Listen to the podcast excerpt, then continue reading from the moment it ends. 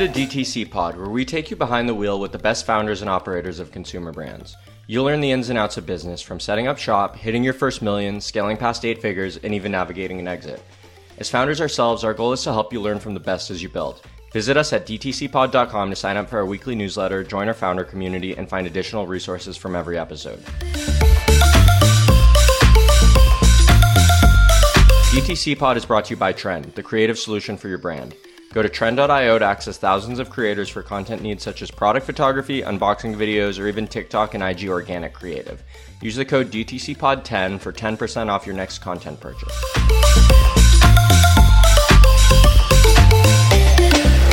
Are you curious how much your business is worth? Get your free no obligation offer from OpenStore at open.store. The subscription market is predicted to grow nearly $500 billion by 2025. Recharge is the leading subscription management solution, helping e commerce merchants of all sizes launch and scale their subscription offerings. Over 15,000 merchants use subscriptions powered by Recharge to grow their business and their communities by increasing average order value, reducing churn, and providing predictable recurring revenue. Turn transactions into long term customer relationships and experience seamless subscription commerce with Recharge. Check them out at rechargepayments.com forward slash DTC pod.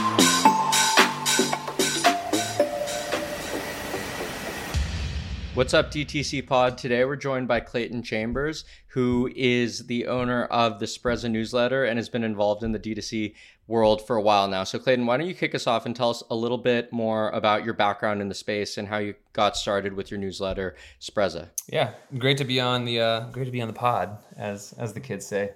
Uh, my background is uh, really kind of at the intersection of like clothing and well, clothing and apparel, uh, but also e-commerce. And so uh, I went to school in New York City back in the day, and uh, really cut my teeth in clothing and fashion world. Um, had the opportunity to work at places like Barney's New York and Michael Kors, and um, my sort of foundation of like understanding clothing was built really kind of on the luxury side of like luxury goods and luxury products, and so.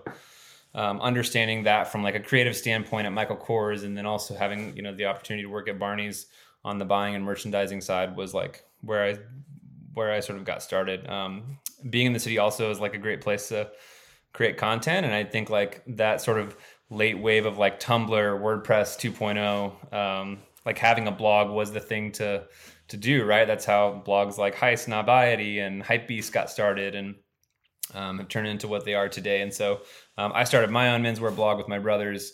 Um, it used to be called Brothers in Craft, and uh, the idea was just really kind of focus on like organic content, stuff that we liked, you know, with with clothing. So like going to the thrift shop and like shopping on a budget, making things DIY, like that kind of stuff. And I, I think it really resonated. Um, it uh, it created a space for um, people to feel like they could relate to the content um, as well, and so kind of rode that into what like later became Instagram um, and influencer marketing. And um, back in the day when Instagram used to like rewarding uh, you posting content and showing um, you know the algorithm new users and that kind of stuff. And so um, ended up scaling our audience at that and what sort of became like a college hobby turned into um, a small business and was able to consult with brands on their go-to-market strategy and um, how to release new products and helping build brands um, themselves. And so um, ran with that for a while kind of got burnt out from just like the content creation influencer side like constantly posting and creating things for brands.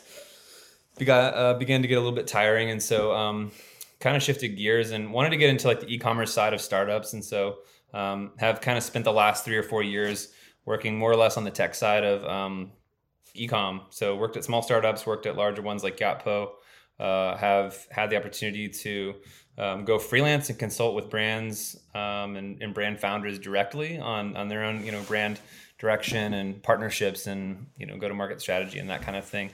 Um, and so that's kind of yeah that's the day to day now. I work at a company called SwagUp now. Um, i'm the director of merchandising there. And at night am uh, am burning away at a side project i started called sprezza which is um, sort of like the blog that I had back in early 20 teens, but for like Substack era. And so it's sort of email first, newsletter focused, and yeah, it's a, it's a weekly newsletter that I started um, to write about men's style and kind of how I see it. And um, you know, I would say like the main themes of Sprezza really covers like the genrelessness of like clothing and how you know things used to be very like specific to genres. Like there was the American sportswear era, and then there was the denim and Americana era, and then there was the streetwear era, and I think now what we're seeing culturally, which is really fascinating to me, is like the the marriage of all of these different genres into one, and how self expression sort of like blurred the lines now.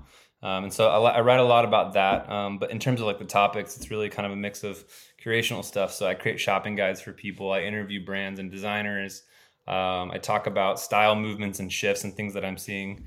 talk about retail, all that kind of stuff. So that's that's my story. That's sweet. Yeah, I'd love to get your perspective because you've kind of been you've had a pulse on this industry for a while now, right? Like going all the way back to like um, real high end luxury retail all the way through the kind of e-commerce D2C revolution that we're seeing in fashion apparel. So like what have been the major shifts, right? Uh, call it over the last couple years as fashion moved into e-commerce. What were some of like the big shifts that you started to see and how that kind of and like how the consumers started played into that as well as like the brands? Like how how how they were like launching and staying relevant? Yeah i mean the, one of the things that's stood out to me over the last like decade is just like how much more clever consumers have become.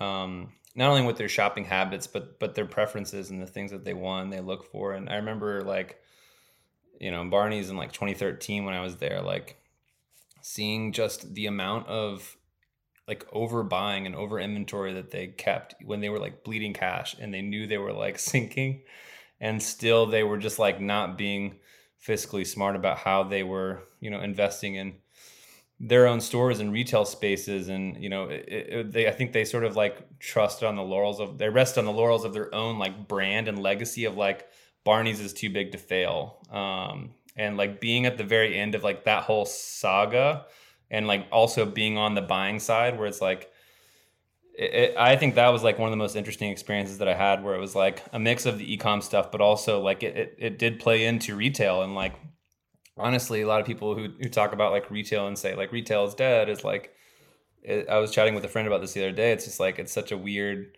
um, I think it's like a dumb thing to say because it's like re- good retail always shines through. Right. And, um, I think when I when I look at a place like Barney's, um, their retail was just boring and it was bloated and it was like sterile, and so like that kind of stuff I think um, was interesting to watch.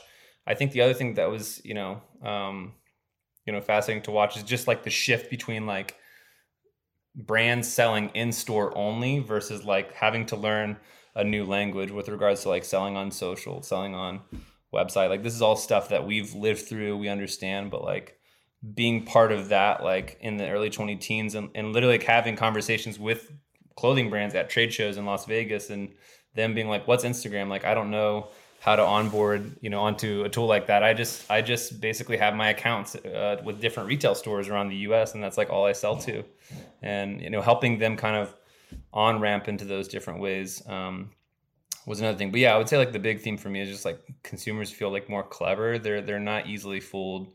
They know what they're looking for. And um, you know what i think is most important kind of down the line is like for brands to be able to kind of tailor their product to um, honestly a more niche kind of consumer um, instead of feeling like you have to you know draw from like the warby or the harrys or the away travel playbook of being like we just target millennials in the us because that's a big market and we need you know VCs to give us money, I think brands on the flip side are getting smarter about being like, oh, but what about like you know Blaine who's you know in his late twenties who I don't know if you're in your late twenties.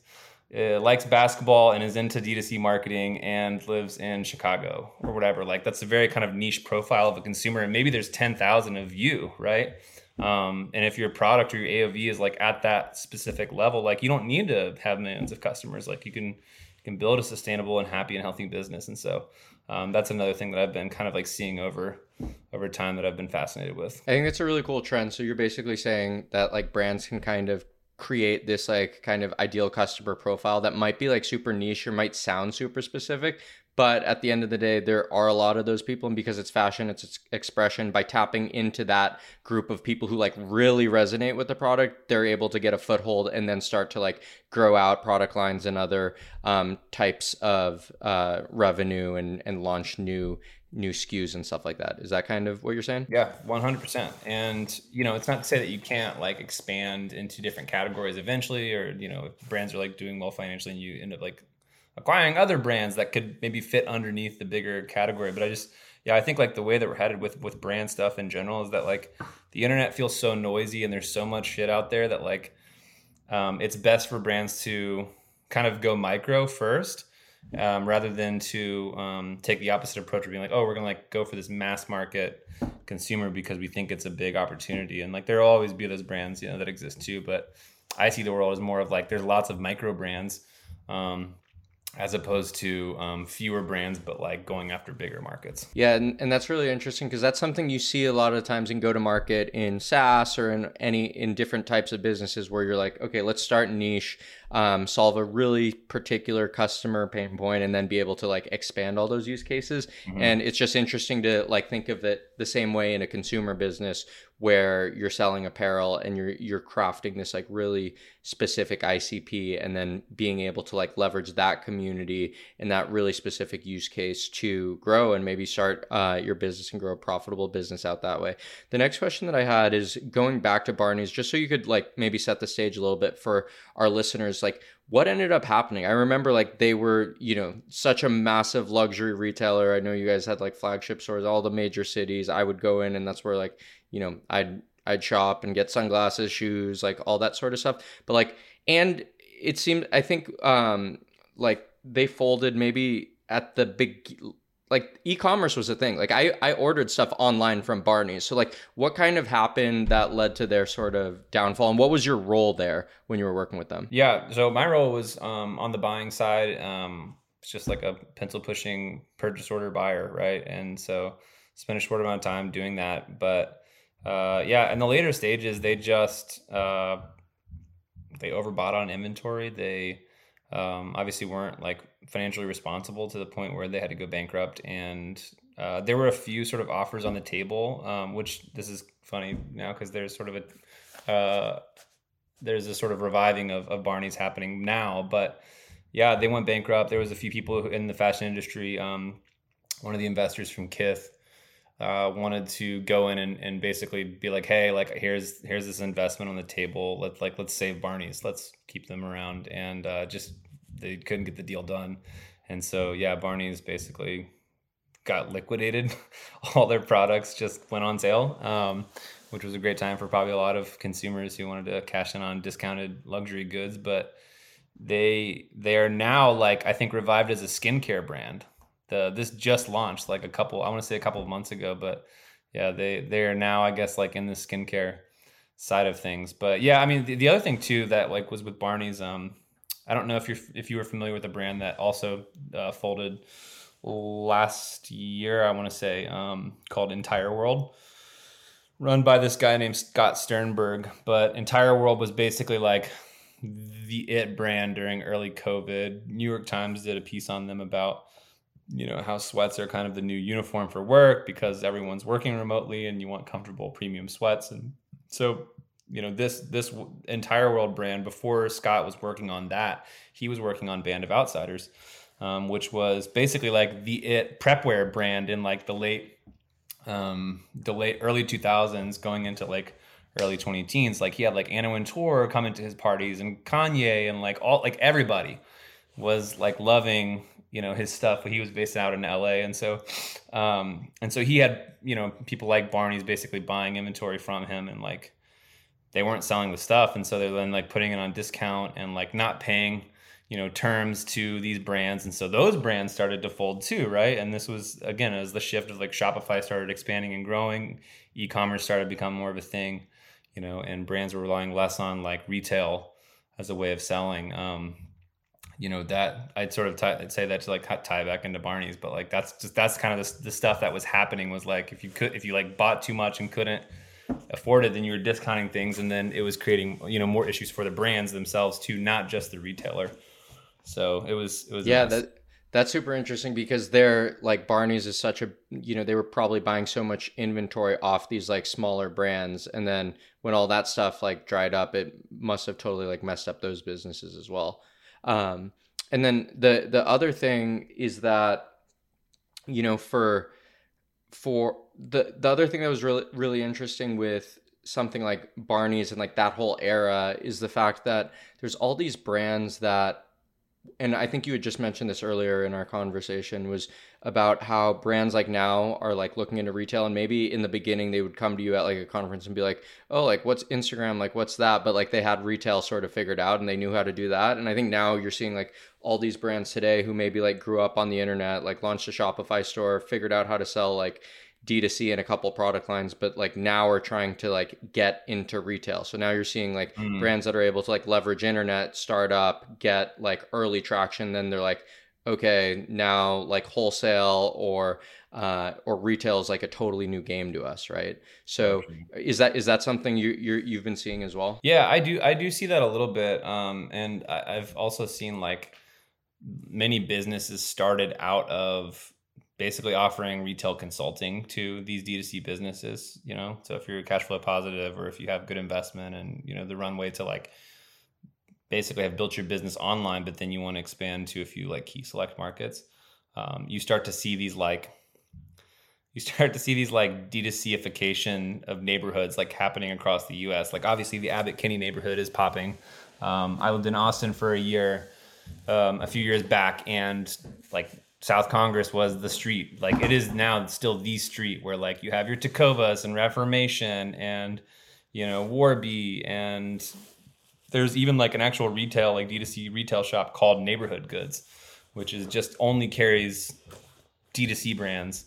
Um, where I live in Nashville, we have you know this street called 12 South, which is a street and a neighborhood, but like it carries all your classic brands like Madewell and Marine Layer and Buck Mason and like all this stuff and so I think, you know, that's been interesting too, that there's almost like a, a way that brands classify themselves with each other on in retail too. Like you don't just go to a city and be like, we're going to expand into Atlanta. Like you pick these very specific neighborhoods that, um, you know, are in tune with the type of consumer that you think will be like going to those places. And then you, you sort of expand that way. So like one joke that people have had about um, Buck Mason is that they always follow Le Labo around and Le Labo always follows Buck Mason around because when you're in, you know, a Buck Mason shop in any city, like you almost always see the Le Labo together. And and I think the founders are actually friends, but like it's sort of their way of like, you know, building and growing together, which I think kind of plays more into like an interesting consumer point of like, you know, this is how brands kind of exist in the new world is that they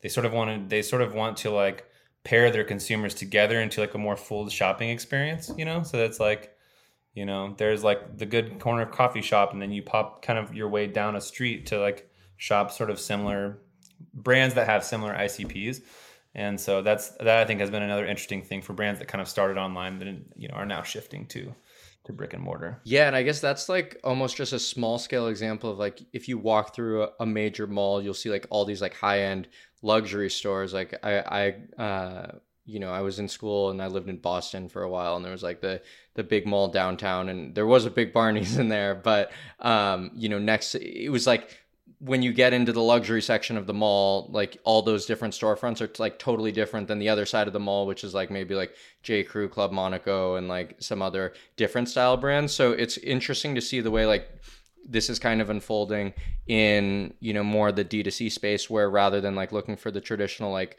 upscale mall space and like that sort of retail space they're kind of looking into the neighborhoods. They're getting a little bit more local. And so long as other shops are doing it like they they're able to like capture that like local grassroots sort of sort of feeling.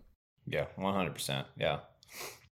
Um, my next question is uh, regarding that sort of stuff is if you're a brand like I don't, and I don't know if this is like quite your expertise, but like if you're a brand and you're starting to like get some volume, you're starting to get some sales. How are you thinking between like, oh, I, I want to open up one of these uh, locations, like these neighborhood like sh- sort of sh- stores, or I want to like focus my time on uh, on you know just finding other retailers to carry my products, and I want to like scale mm-hmm. up that way. Like, how do you how do you kind of make that trade off or think about that as a brand when you're going to market?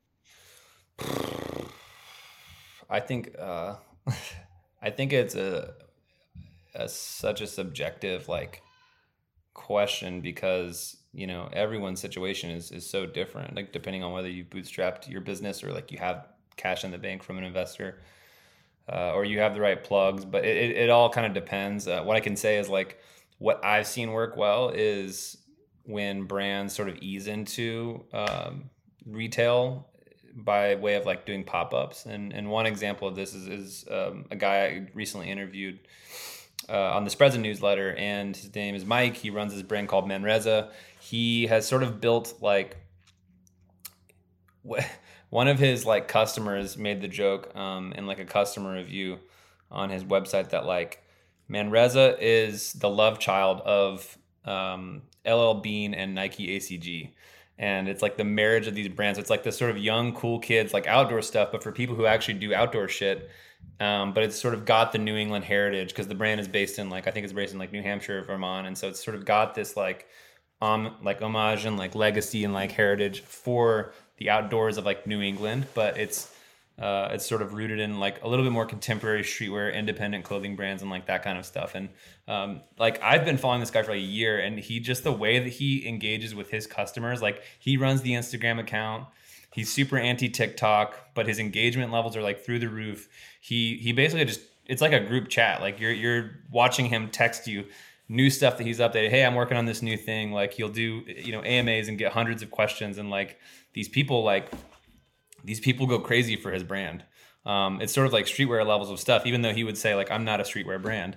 And so I've seen this guy grow this community and you know following just by like being authentically him over the last year. And he just recently did a pop up. I think it might be still open. It's down on Elizabeth Street, which if you're familiar with Elizabeth Street in Soho or Nolita, it's it's basically become like the street for like independent menswear brands. You've got stuff like Corridor and 18 East and this brand called 316, and it's near ALD you know, over on Mulberry Street. And so you've got like this whole sort of amalgamation of brands who again are probably similar consumers of all these other shops, right? And so but they love this guy's brand and so he just did a pop-up and he's only doing it for a couple weeks to a month, but like you know, he sort of tied it into releasing his fall collection. So fall winter obviously is huge for apparel, but he sort of strategically did it around that timeline and he'll host, you know, mixers and events. He'll bring you know different creators or influencers who also love and support the brand to sort of post up as a way of like get you know getting people in the door. And so um, like that's one specific example but i i just personally loved kind of watching how that evolves.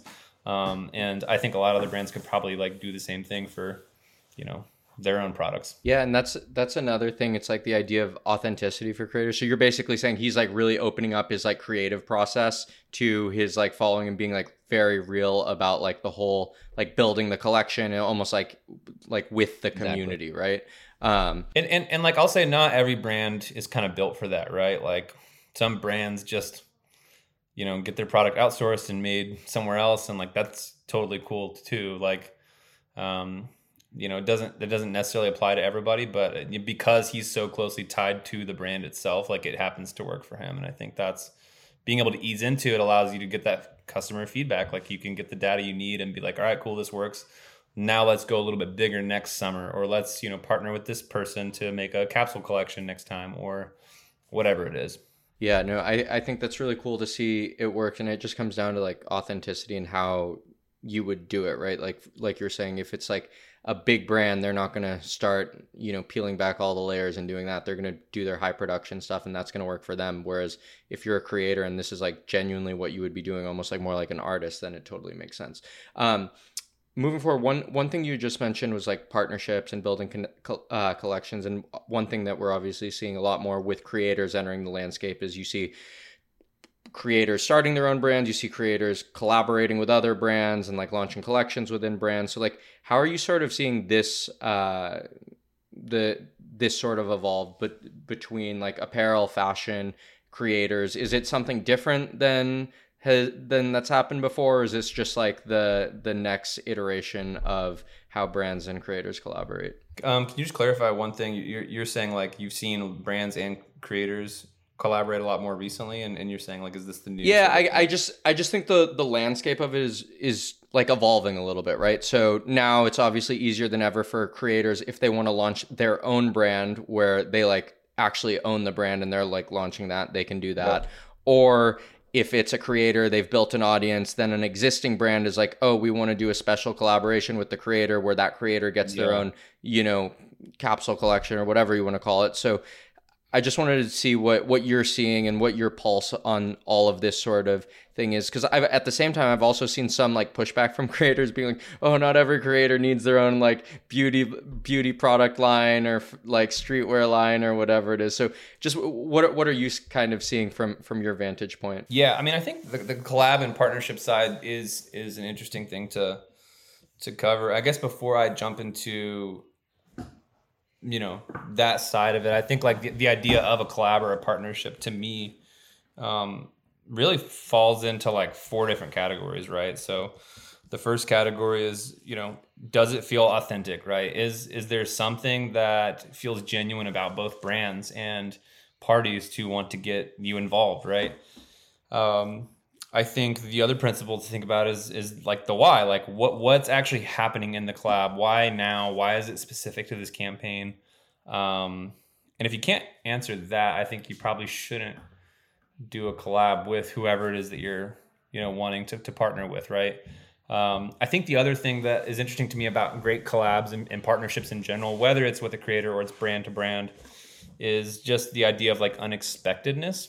Um, and so creating a sense of like surprise, bringing two different worlds together um, is is another fascinating thing. And then I think maybe like the last thing is is this is probably contradictory to unexpectedness, but like novelty. Um, so what you create, you know, should probably just feel authentic. It should feel unique. Um, it should be something that's new, um, and and preferably not been done before. Although you know there are things that can be recycled and repurposed, but um, those are kind of four different things you know, on the collab and partnership side that I'm attracted to that I see, you know, most brands do well. But um, yeah, I'll stop there. I don't know if you have anything you wanted to add on before I could jump ahead. No, no, I think that's that's that's pretty good perspective in terms of like what makes a, a collaboration successful. And then maybe on the the flip side, um, you know, are there any collaborations that you've seen flop? Are there any examples where like brands or creators like totally missed the boat and like messed up on on a, a product drop or something like that? I'll, I mean, I'll, I'll kind of focus more on the, probably on the more positive ones, but one that I really liked earlier this summer was when Asics partnered with this. This sounds weird, but they're called a they're called Flock Together. They're literally a bird watching collective, and they're based in London and started by two um, by two black guys based in London who uh, wanted to create a space for people of color who feel like comfortable being outdoors. And so this started during the pandemic. They literally just said like, "Hey, like once a month we're going to meet at, you know, X location. Everybody take the train out to the spot and we're going to go bird watching in nature together." And uh, you know, they basically started building this like really cool community of bird watchers, people who like had never been into it but then all of a sudden started getting interested in in bird watching and uh, you know, there was like a sense of like swag and style to it too, because everybody who was like going on on these, you know, trips actually was like dressed really well too, um, which was fascinating. That like, you know, there's sort of the form and the function of it, right? There's like you're outdoors, you're in nature, you're hiking, you're going to watch these things, but then there's also like I want to look good while I'm doing it too, and so they started building this reputation as like oh like a super stylish, um, you know, collective or community, and um, started getting wind from you know places like GQ and Esquire and High Highsnobiety and people doing articles about them. And like their community is like blown up to the point where like they got a book deal. They're working on a book right now to write about it. And then Asics hit them up and we're like hey we want to design a sneaker with you like an outdoor focused like hiking shoe that your people can go on like you know bird watching um you know hiking you know whatever with, and uh, and then they did this whole commercial with it to launch it. It was like it was honestly really sick, and I was like, oh yeah, that's like such great alignment. Like it's really cool that a shoe company comes out and is like, hey, like we see there's alignment with what you're doing. We want to kind of be a little more in this space. Um, and obviously like people need shoes to go hiking in. So there, I don't know, there was just this strong like brand connection that I saw um, that like I personally just I loved stuff like that. And so that was that was a cool example. I mean, another example that I thought was interesting. I wouldn't say it was like bad or flopped.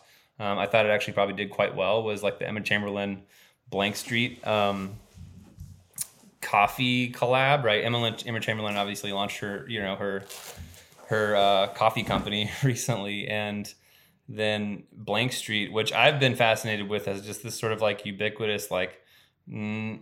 Quietly like invisible but just like reliable coffee shop that's like growing like crazy all around the city. And I, I think they've obviously expanded to other cities, but like, you know, for them to partner with Emma Chamberlain on, on a collaboration with different, um, you know, types of coffee offerings, like I didn't, I, obviously didn't think it was bad, but it was just like, oh, this is like weird. I wouldn't have expected these two people to partner, but it also like kind of weirdly worked too because of sort of like the no nameness of like Blank Street um, like I, I, wouldn't see Emma Chamberlain do that with like Blue Bottle Coffee or Gregory's Coffee. Like they couldn't pull that off the same way that Blank Street did, and I thought that was like an interesting way to to, to partner up um, on the brand side. So yeah, yeah, I think the thing that like really jumps out, especially on the ASICS and the bird watching one. I hadn't heard of that one, but I think that's really cool. I think it's the idea of because you hear so much about community, right? And it's like, oh, everyone needs to like build their own community, which is obviously like an important yeah. part to growing a brand, but also like being able to leverage and tap into existing like fast growing communities.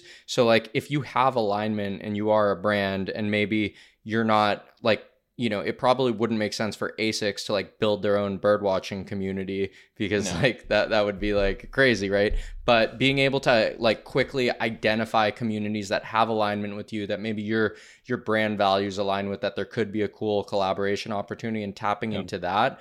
I think that's really cool because then you're obviously getting all these people who are bought in together around it. You're doing something for them that probably hasn't that no one else is really doing at this sort of stage and this sort of yeah. scale. So, and then you know on the back end, obviously, I'm sure they got a whole bunch of great press and um, a bunch of great impressions and and everything. So it just sounds like a pretty cool opportunity that I haven't seen a whole ton of that um, where where brands can really start developing products alongside all these communities because on the internet i mean discords there's like crazy amounts of whether it's communities on Reddit, on Discord, on all these different platforms. Like they're massive, massive communities who really care about um, specific topics. Yeah, one hundred percent. Um, I mean, the, the other stuff that I think has done really well is like Andrea Hernandez with Snaxshot, and like the community that she's built is honestly like one of the most incredible case studies in how to build something thoughtfully and organically, but also be able to like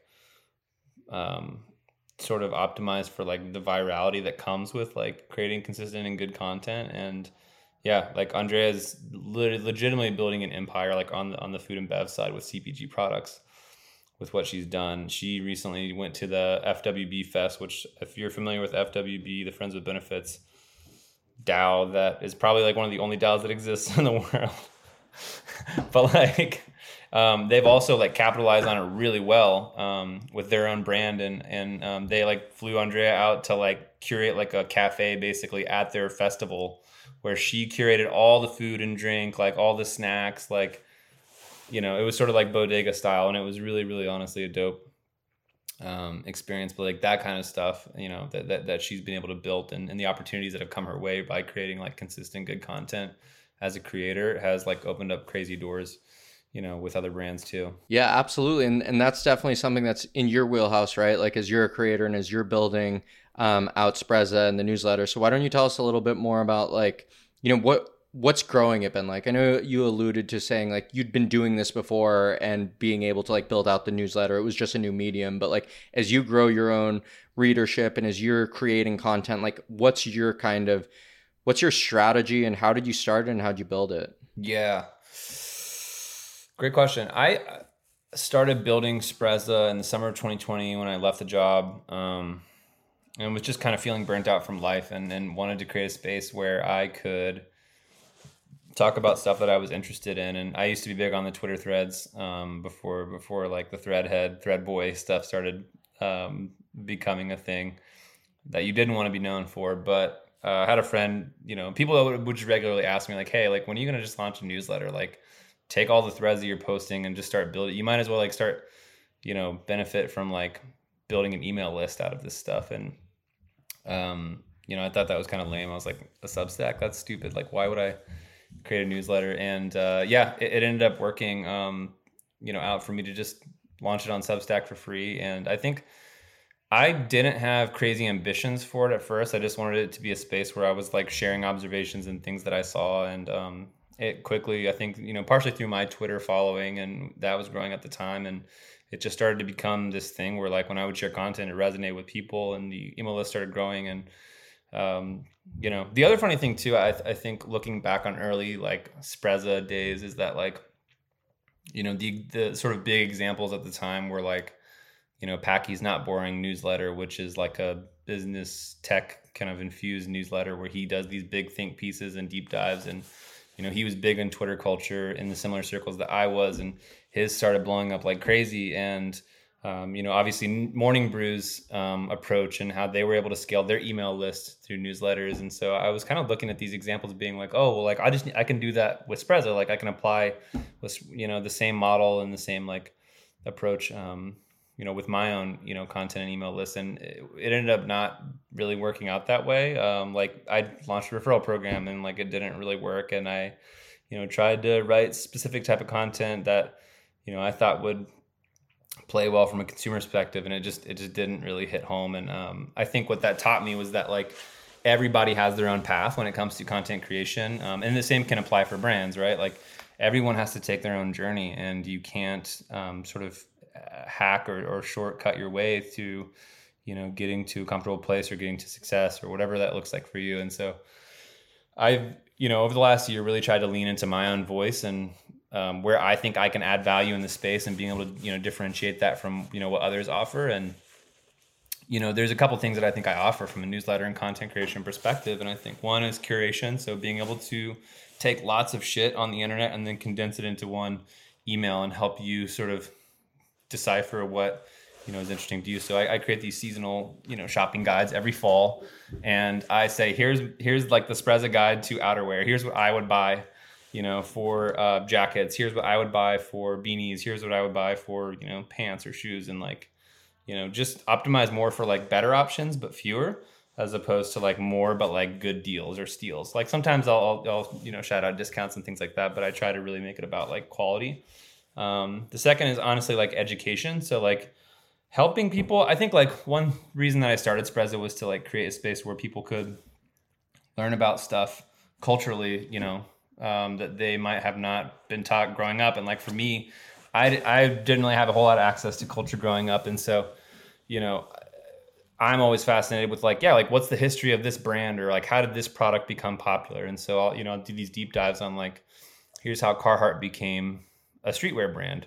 Here's the whole history, and like I'm gonna I'm gonna tell you about it, and I'm gonna do it in an engaging way. And so creating education on that front is helpful. And then the last would just be like discovery. Um, so I do these um, shopping guides. I'm about to release the one for Paris, about to release one for New York City. I got someone working on one for Los Angeles, but like um, the idea is that like you know I can create a shopping guide that helps you discover new things, or you know, each week I'll, I'll, give you kind of a roundup of products that I like, um, and so I think those are kind of the three things that I've tried to lean into is like curation, education, and discovery, and um, really try to rely on that stuff to help people, you know, find what they're looking for, and, and hopefully people like the content. So yeah, yeah, absolutely. And it sounds like you've been able to kind of take that first concept we talked about about like really being able to like niche down and rather like rather than creating for like everyone in the world you're like no no no like i'm going to create things that i authentically think that these are the best type of things to buy this season or these this is the t- these are the places that I would shop in these locations or this is how I'm going to educate you and how I think about fashion. So being able to like have your own voice in there rather than just saying like oh here this is generic men's fashion and you know going from that perspective then there's no there's no real like north star to it. So i think that's a really cool way to approach it and clearly it's um, you know shown in the success and the growth of your community and your newsletter um, and you know your your kind of voice in the space. So anyway as we wrap up here um, where can our listeners find you where can they connect with you um, and we know you got the newsletter so why don't you shout out your newsletter your twitter um, anywhere where listeners can connect yeah uh, you can find me on my substack uh, at Sprezza, S P R E Z Z A dot XYZ. So Sprezza dot XYZ. And then I'm pretty active on Twitter. Um, my handle is just at Clayton Chambers, except Chambers is spelled with no E. So C H A M B R S. Um, that's pretty much where I'm active. I post my socials on um, the newsletter too if you want to go there, but those are kind of the two main areas. The last thing I'll say too, as we kind of wrap up, just because there was sort of an unfinished thought with regards to like creators and brands, is like I think the thing that I'm noticing um, on the you know on the side of like content these days is that instead of brands, you know, focusing primarily on like building a product first and then trying to find a consumer for it, I'm now noticing the opposite of like brands build communities. Brands are communities first. Um, you know, they're a group chat, they're uh, an Instagram account that you know curates things on the feed that then evolves into brands based on what the community says they want or what they like.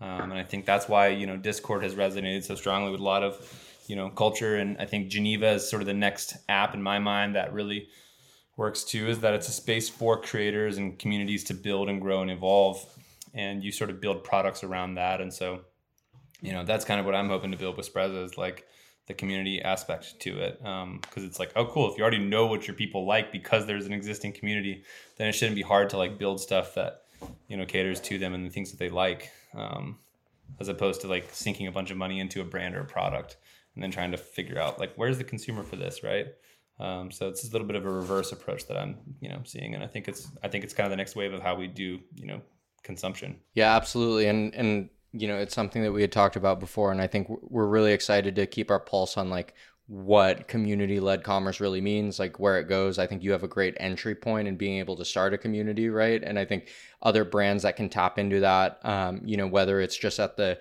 scale of like, oh, here's the type of content that I'm creating, and and the community can kind of get involved with our creative process, or all the way to where you're at, where you've kind of created this forum almost for um, you know community members. Like if you're running a geneva like you could set up uh, different channels where they can talk about different types of style different types of shopping experiences and all this sort of stuff and and that can sort of feed itself. And then you can spin a brand out um out of that like down yeah. the line right? So um i think you guys are positioned really in a cool way and hopefully for the brands that are listening they're just kind of thinking on all the different ways that all these different frameworks that we're we've chatted through can be applied in their own authentic way right? Like don't just create one for the sake of creating it. You got to think about like okay now that i have this information like how does this actually apply in an authentic way so anyway wanted to thank you for for joining us on the pod and look forward to seeing sprezza and the community continue to grow of course thanks so much blaine appreciate it Thanks for tuning in, and we hope you enjoyed this episode of DTC Pod. If you enjoyed the show, we'd love your support. A rating and a review would go a long way as we continue to host the best builders in DTC and beyond. Follow and subscribe to the show, and make sure to check out our show notes where you can find our socials and weekly newsletter. Visit us on dtcpod.com to join our founder community and access resources from every episode. We'll see you on the next pod.